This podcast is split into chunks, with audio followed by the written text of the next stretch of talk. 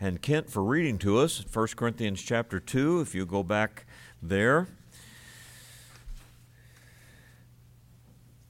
The title for this message that you have in your bulletin is The Testimony of God, which is mentioned in verse one, declaring unto you the testimony of God. Corinth is a special book, First and Second Corinthians. Uh, in Paul's ministry, as he began this, Corinth was a place of open doors, of blessing. He started this church on his first missionary journey. We have the story of it in Acts eighteen. And then uh, on his third missionary journey, while staying in Ephesus for uh, a number of years, he writes two letters back to this church. What's interesting is he writes more to this church than any other church in the New Testament.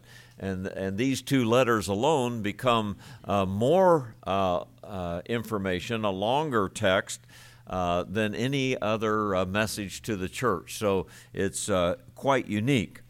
But of course, one of the reasons for his writing is there were a lot of problems uh, with the church, and uh, maybe uh, where God is doing a lot of things, Satan uh, also does a lot of things. Uh, when you look back to chapter one and verse eleven, uh, it has been declared unto me of you, my brethren, by them who are the house of Chloe, that there are contentions among you. One is saying, I'm of this person, and another, I'm of that person. Or if you go over to chapter three, and he, he said, brethren, I could not speak unto you as spiritual, but unto carnal. Even as babes in Christ, I fed you with milk and not with meat. And not only those kind of issues in the church, but immorality in the church, a problem over the Lord's Supper in the church, spiritual gifts, the right use and the wrong use of spiritual gifts, and then of resurrection in chapter fifteen. And that's just in the first book. And so there are a lot to deal with uh, in this Uh, in this church. So I think as we look at the first five verses of chapter two, I see Paul recounting the early days, going back to the days when he came to Corinth and first preached to them, and how God blessed and how they were a happy people and a faithful people. Uh, and you you have you remember Paul coming to Corinth and finding uh, Aquila and Priscilla. And uh, so he met with them, and, and since he was a tent maker, uh, he led them to the Lord and then practiced that craft while he was there. And then there was a time where Justus opened his house, and so they all went into Justus's house to meet as a church. A lot of just good things happening in those early days. So here's a question I have for you. Were you more excited about your faith when you were first saved than you are today? If you ever think about that, I think back to the days I got, I can remember the day I got saved, uh, even at just eleven years old, and I can remember the early days of uh, uh, trying to serve the Lord. Were there, were there times of greater excitement in your life and things that seemed to be a closer walk with the Lord than there are today? And if that's true, we ask ourselves, what happened?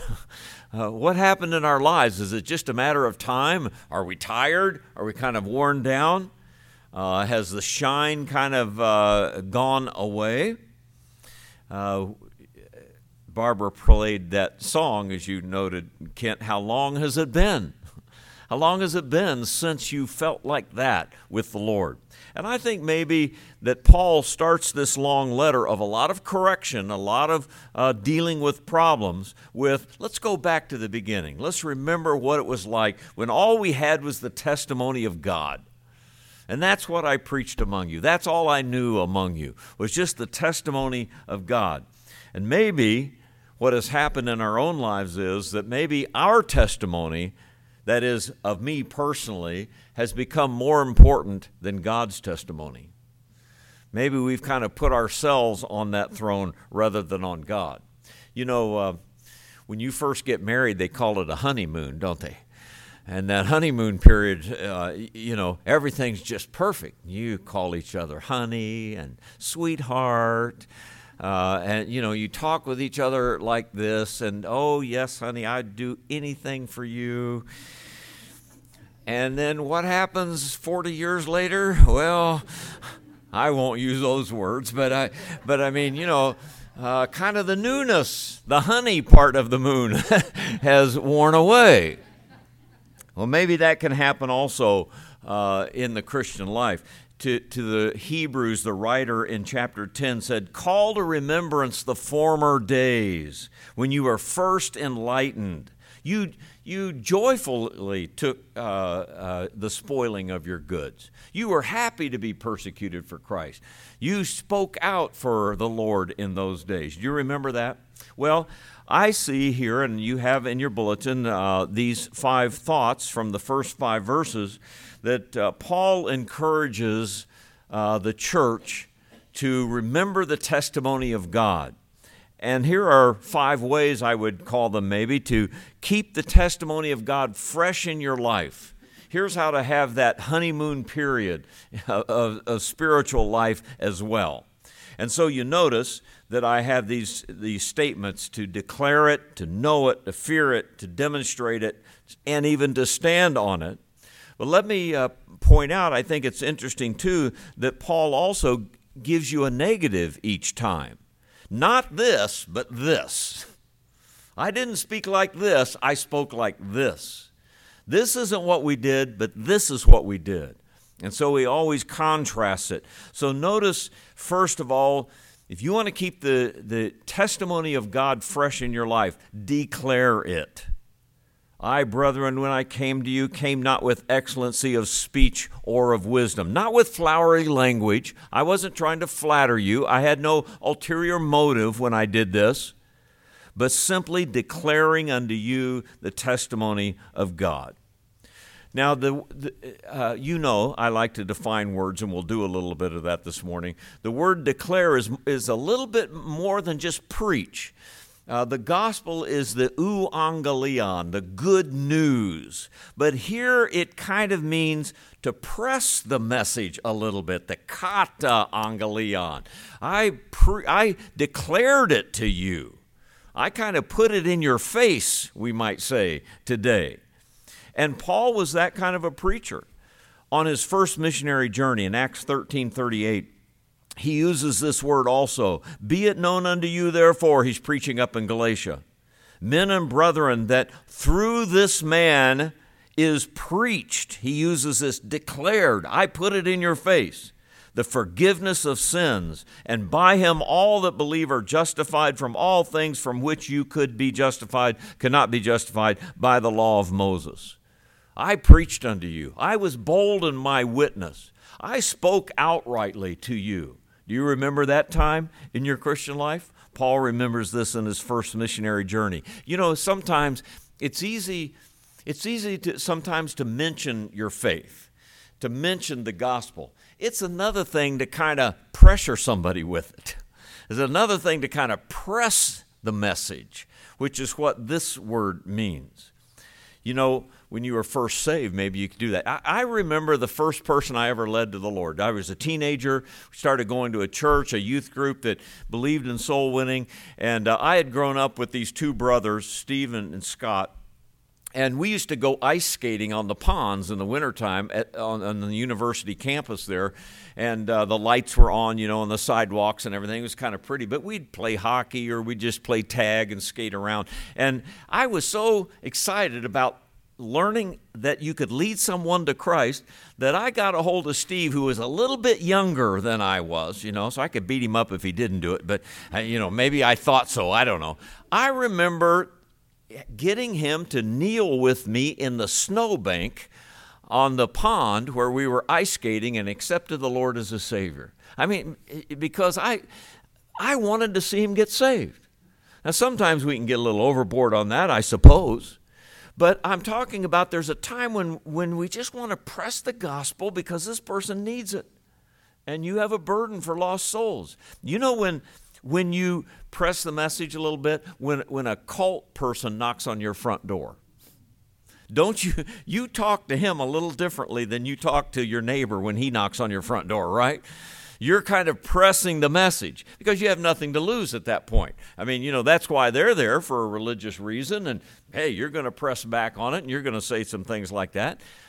Well, why don't we press the message a little more often with people who need to hear it? You know, I, I had a neighbor named Fred who only lived next to us for about a year, a little over a year. Fred uh, moved into the house before. The people who lived there had lived there long before we lived there. And and uh, I got a couple opportunities to speak to him, but not very often. Fred moved in, and he lived by himself. He was an older man. And I found out quickly he was a Roman Catholic. So in the first year that he lived there, you know, with your neighbor, you're trying to build up a rapport and this and that. And I had, had been able to have two conversations with Fred about faith and uh, and finding out that he was a Catholic and what he kind of actually believed, and I wasn't getting very far, and he was satisfied with what he believed. That was fine.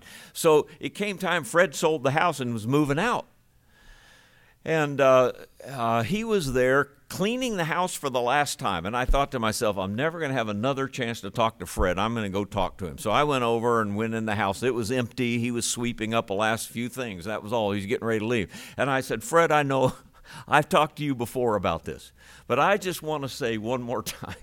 And I tried to press the gospel with him. Fred didn't care. He was happy with his Catholic religion. He didn't need any more than that. But at least I went away saying I, I gave it my best shot. You know, at least I, I tried uh, to get him one more time to see the gospel. Who else is going to witness to him? Where else in his life is he ever going to hear the gospel if he doesn't live next to a Christian who, who needs to witness to him? Well, I, I recall, you know, in the scripture in First Corinthians uh, five, Paul, or Second Corinthians five, Paul will say, knowing therefore the terror of the Lord, we what? Persuade men. Or Agrippa, when Paul was standing before the king, saying, you've almost persuaded me, Paul, to be a Christian. And that persuasion, I think, is what he's talking about. When I came to Corinth, I declared unto you the gospel. I was ready to give it, and that's what I did. So I'm just saying one way to recover that freshness in our faith is to be a little more bold, to be able to declare what we believe. Secondly, know it, I say. He says in verse two, I determined not to know anything among you save Jesus Christ and him crucified. Here, here's the negative first. I don't want to know anything else. Now, now I don't think Paul here is, uh, Paul's not advocating ignorance. He's not saying don't know anything, don't study, don't read, don't, you know. He's just saying when it comes to the important things in life, nothing is as important as this. I don't want to beat around the bush and talk about everything else there is to talk about and not get around to this. This is the important thing. This fact that Jesus Christ is God's Son and he was crucified for you, that's what I want to talk about. And so he did. He wanted the knowledge of the cross to be there. What did he say in chapter one, verse eighteen? The preaching of the cross is to them that perish foolishness, but unto us which are saved is the power of God. Now, let me define that word too. You remember me telling you often that there are two words for know, K N O W, in, uh, in Greek, though we only have it as one word in English. And the word that's not here it would, is the factual word. Two plus two is four. Four plus four is eight. There are just certain facts we have to know. Then there's a word which means kind of intuitively you know this. Innately you know this. You just know some things, and you've always known it all your life. I've often illustrated it by if you ask a two-year-old who your daddy is, they're going to point to daddy, and but if you said, how do you know that? He doesn't know it. I mean, and he knows it, but he can't tell you how he's his daddy. And that's the word that is used here and often in the New Testament for this kind of thing. Let me give you an example. And I think what Paul is saying here is that I, this is in my D N A, Jesus Christ and him crucified. This is what I know. This is what I give out. In First John five, beginning in verse nineteen, he uses this word a number of times. Oida is the word, O I D A. We, we know that we are of God, and the whole world lies in wickedness. We know that the Son of God has come and has given us an understanding that we may know him that is true, and we are in him that is true, even in his Son Jesus Christ. This is the true God and eternal life. You know where else he uses it? If if you ask me, are you a believer? I would say, yes, I am. And if you said, do you know so? I would use this word, because in First John five thirteen, these things have I written unto you that believe on the name of the Son of God, that you may know, oida, that you have eternal life. Nobody has to tell you. You don't have to figure it out. You don't have to go through a mathematical equation. When you've been born again and that has happened to you, you know it. And so he uses this word here so that we may know intuitively these things. You know, um, th- this week, um, Kent, I think you you sent this around. Uh, th- it's an old story about people dying in the service. You know, at a church, there was a plaque about servicemen who, who were members of the church who had died while in military service. But the pastor was explaining it to a little boy. These are the people who died in the service. And the little boy said, was that the morning service or the evening service? You know, you remember that kind of story. we, let me say, we, we just updated our, our great poster over here with Milburn's picture on it. And I thought, I looked at it again this morning even, and thought, just in the last year, we have lost five great people out of our congregation. And you know what? Those people had an intuitive knowledge of heaven. These were people that were ready to go on to the Lord. Uh, and when we all get to heaven, you know, that's what they believe. That's what they, that's what they did. They had an intuitive knowledge, and the doctor, the nurse, or anybody else couldn't convince them otherwise. I'm ready to go. I remember Kathy saying that in the, in the hospital. You know, the doctors were talking this and that. She just stopped and said, I, I would just want you to know, this is what's happening here. You know, she's the patient. This is what's happening here. I'm getting ready to go to heaven, basically, is what she said. Let me give it to you, let me give it to you in a sad but negative way. We saw this week in the news a very immoral man commit suicide in prison. We have also seen murderers pick up guns and go into some place and start shooting people up, knowing that they're going to be shot and die before they ever get out. You know what they don't know intuitively? They don't know about life after death. It's hard to feel sorry for a person like that. But can you imagine ending your own life because you think it's so bad here? And Luke sixteen says of the man, he in hell he lifted up his eyes, being in torment. And all of a sudden realizing, at least while I was there, I had an opportunity to repent and believe and not come to this place, but now I'm here forever with no chance of ever getting out of it because I took my own life. The lack of intuitive knowledge is sad and an amazing thing. Ah, but to have it, to know where you're going, and to know what you believe. So he says, I determined not to know anything among you. This is my testimony, Jesus Christ and him crucified. I know it, and I give it to you. So he did. Thirdly, fear it.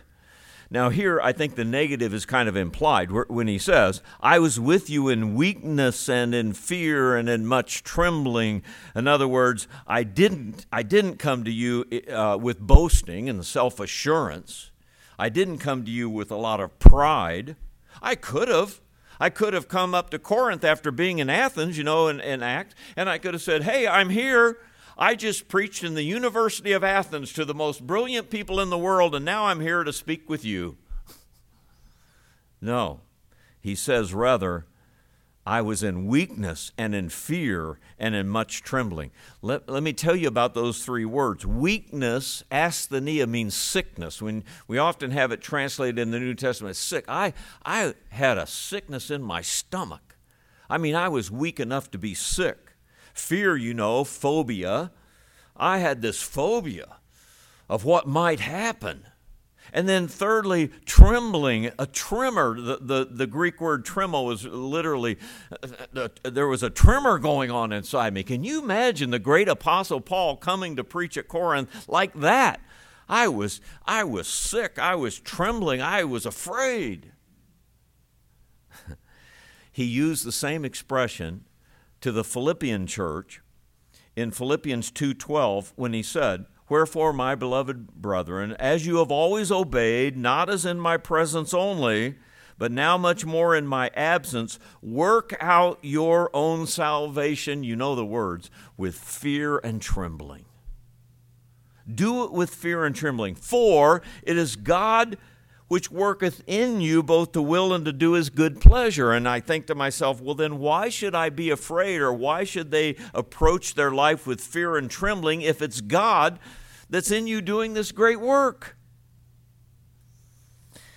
Well, the fear of God, as I see it in the in the Scripture, has a lot of fast. There's a lot of avenues to the fear of God. One of them, which we ignore, is there's something to be afraid of before God. I mean, that's not the whole picture, but there's a part of it where you just need to be afraid of the one who created the whole world and holds your life like a thread.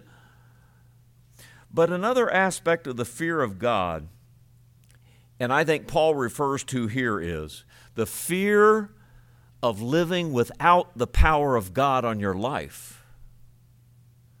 The, the fear of being a Christian, but your prayers go nowhere. The, to Paul, the fear of coming to preach to you and God not blessing it, I'm afraid of that. I'm afraid that could happen to me. So he writes, you know, to, to the Thessalonians in First Thessalonians one five, "Our gospel came not unto you in word only, but in power, in the Holy Ghost, and much assurance." That's how it came. You know, folks, I have preached in word only, and so has everybody who's ever preached. Or you who have ever taught a lesson have sometime have taught in word only. Oh, you, you say the right things. You have good information. You're saying the truth, and people can be blessed by that uh, regardless. But you walk away saying, "Lord, why wasn't that blessed? Lord, why was there not any power there? Why was there not? Why did not it change anybody?" And I tell you, I I have preached in word only uh, uh, often myself, and anybody that's preached has. And I hate it. And I say, "Lord, don't let that ever happen again," because it's not a good feeling. And I think Paul came and said that uh, I... It, it, In, in, in fear and trembling, that I might preach without the power of Christ upon me, without the blessing of God behind this message. All good people will hear it and learn, and they'll be blessed because it's the Word of God. But can the Spirit do His work in people's hearts through me? And folks, I'm just saying, fear this thing in your Christian life. Do you, Do you not have any power of God behind your words? Your prayers not matter? Does no one care about your witness? No power of God in your life? Fear it. Tremble before it, Paul says. Fourthly, and that is demonstrate it. Well, here he says in a long verse, "My speech and preaching was not with enticing or persuasive, enticing, enticing words of man's wisdom." In other words, I didn't try to manipulate you. I didn't come and just make a flowery big speech. I didn't prepare a sermon just with a lot of laughs and a lot of tears and a lot of emotion in it. I didn't just do that. I wanted to demonstrate something, and I wanted to demonstrate uh, the Spirit and the power of God. So verse four kind of follows verse three uh, in a in a way, doesn't it? Well, here this this word demonstrate means to set forth, to point out something, to prove something, to hold it forth. I'm going to demonstrate this to you. It's interesting in First Corinthians four and uh, and verse nine, uh, he uses this word in kind of an interesting way. He says to this church, "I think that God hath set forth us, the apostles, has, has made a demonstration about us, the apostles, as it were appointed unto death, for we are made a spectacle to the world and to angels and to men." God took the apostles and said, I'm going to set them out here as a demonstration. It's like a spectacle. And by the word, the, the word spectacle is the word theater in Greek. It's like somebody on a stage, like somebody that everybody's looking at. Here are my apostles, and I'm going to let you persecute them. I'm going to, they're going to preach to you, but you're not going to like it. And in the end, you're going to kill them. But here they are, a demonstration of my spirit and my power.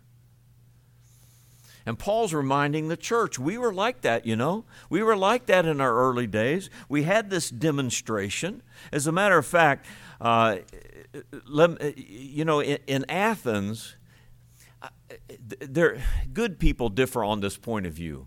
But I think I see it, that in Acts chapter seventeen, he's at Athens, and we often use this speech on Mars Hill as a model of preaching and a model of presenting the gospel. But and then Paul leaves Athens with no church, maybe one or two converts, that's it, and goes down the road to Corinth, where the doors are open and the power of God is displayed, a great church is left behind. And I think I think he's saying there's a much there was much more of a demonstration of the Spirit and power here in Corinth than there was back there in Athens.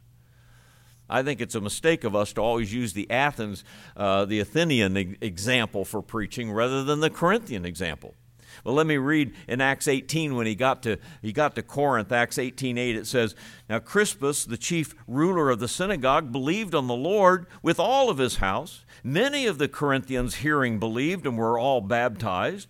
Then spake the Lord to Paul in a night by a vision," here in Corinth. And, and the Lord says, "Be not afraid, but speak and hold not thy peace. For I am with thee, and no man shall set on thee to hurt thee, for I have much people in this city." And he continued there a year and a half, teaching the word of God among them. I, I mean, I see a great door and effectual open there for him.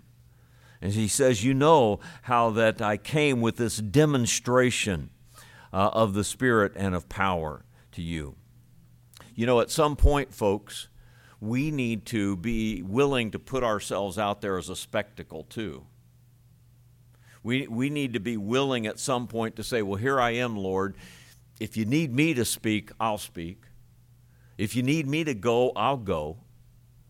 If you, if you need me to do this, though it's uncomfortable, and I naturally I wouldn't do it, but if you need me out there to be this demonstration, this spectacle like somebody on a stage, I'll do it. That's what it, that's the way it was when you were first saved. See, that's the way it was when you were a young Christian, when when you had that vitality and that and that courage among you. And so we need it again. And then let me lastly point out in verse five, stand on it then. On this testimony of God, stand on this. That, I've said all of this, that your faith should not stand in the wisdom of men, but in the power of God. Now, I know in the newer version it has that your faith is not in. The word stand is not there. It's implied, but that's what it means. Your faith should not be in the wisdom of men. Your faith should be in, in the power of God. Stand on it. Have a foundation for what you are and, and what you believe. First Corinthians fifteen one, "Moreover, brethren, I declare unto you the gospel which I preached unto you, which also you have received, and wherein you stand." Or First Corinthians sixteen thirteen, "Watch, therefore, stand fast in the Lord." So two different times in this book, uh, he also reminds them, stand on your faith. Stand on the testimony of God. You need to do that. You know, you know what? You can have the Word of God. You can believe it. You can read it. You can study it and not take a stand on it. Can't you? You can have all of that, but it's just for you. You never say it to anybody else. You never interject the Scripture into a conversation. You never say, but I believe this. You don't take a stand on it. What's happened in our lives if we don't take a stand on the Word of God? You remember Jude saying this, Beloved, when I gave all diligence to write unto you of the common salvation, it was needful for me to write unto you and exhort you that you should, what is it, earnestly contend for the faith, which was once for all delivered unto the saints. Earnestly contend. That is something we need to do. Or remember Galatians one ten, where Paul says this, "For do I now persuade men or God? Do I seek to please men? For if I pleased men, I'm not the servant of Christ." And I think too often as, as Christians and too often as preachers, we're trying to persuade God because we want to please men. We're tr- we want this is what people want to hear, Lord. You can't, I need to be I need to say it like this. I need to live like this because you know that's what people want to hear. And we're trying to persuade God so that we can please men rather than persuading men so we can please God. And Paul says that that's what I do. I'm not the servant of God. And I wonder, folks, are we not the servants of God because we don't stand on the testimony of God like we should? I don't know about you, but I want to finish my course with joy, as Paul said when he got done with his journeys, that I may finish my course with joy in the ministry God's given to me. God's given you a life, a testimony. God's given you a path to walk. Maybe it's been hard. Maybe it's been easier. I don't know. I know you as a group pretty much, but but uh, you know, God put a path before you and asked you to walk in it. Can you do it with joy? I, I want to keep my dedication fresh. I hope you do too. And I, it, it's harder as we get older. It's harder as things are more comfortable, I guess. You you have a long testimony behind you. What what do I need of more testimony for? I don't know what it is. You know, but I want that freshness again. I, I want that boldness again. And I want the testimony of God to characterize my life to the very end. Press toward the mark. And that's got to be the finish line, the prize of the high calling of God in Christ Jesus. Do that. Stand on the testimony of God. Stand now with me if you will. And as we're standing, we're going to go to the Lord in prayer, and we're going to pray and ask Him to speak to our hearts about these things, and then we're going to sing a song. Now, Father, passages like this challenge us, but we must admit to you that they challenge us because of where we fail. We read the great words of, of your apostles like Paul, And and what a life, what a what a demonstration of the power of God he was. And we know we're not Apostle Paul's, but we are people, we're children of God. We have we have a ministry that you've given us. So, Father, help us.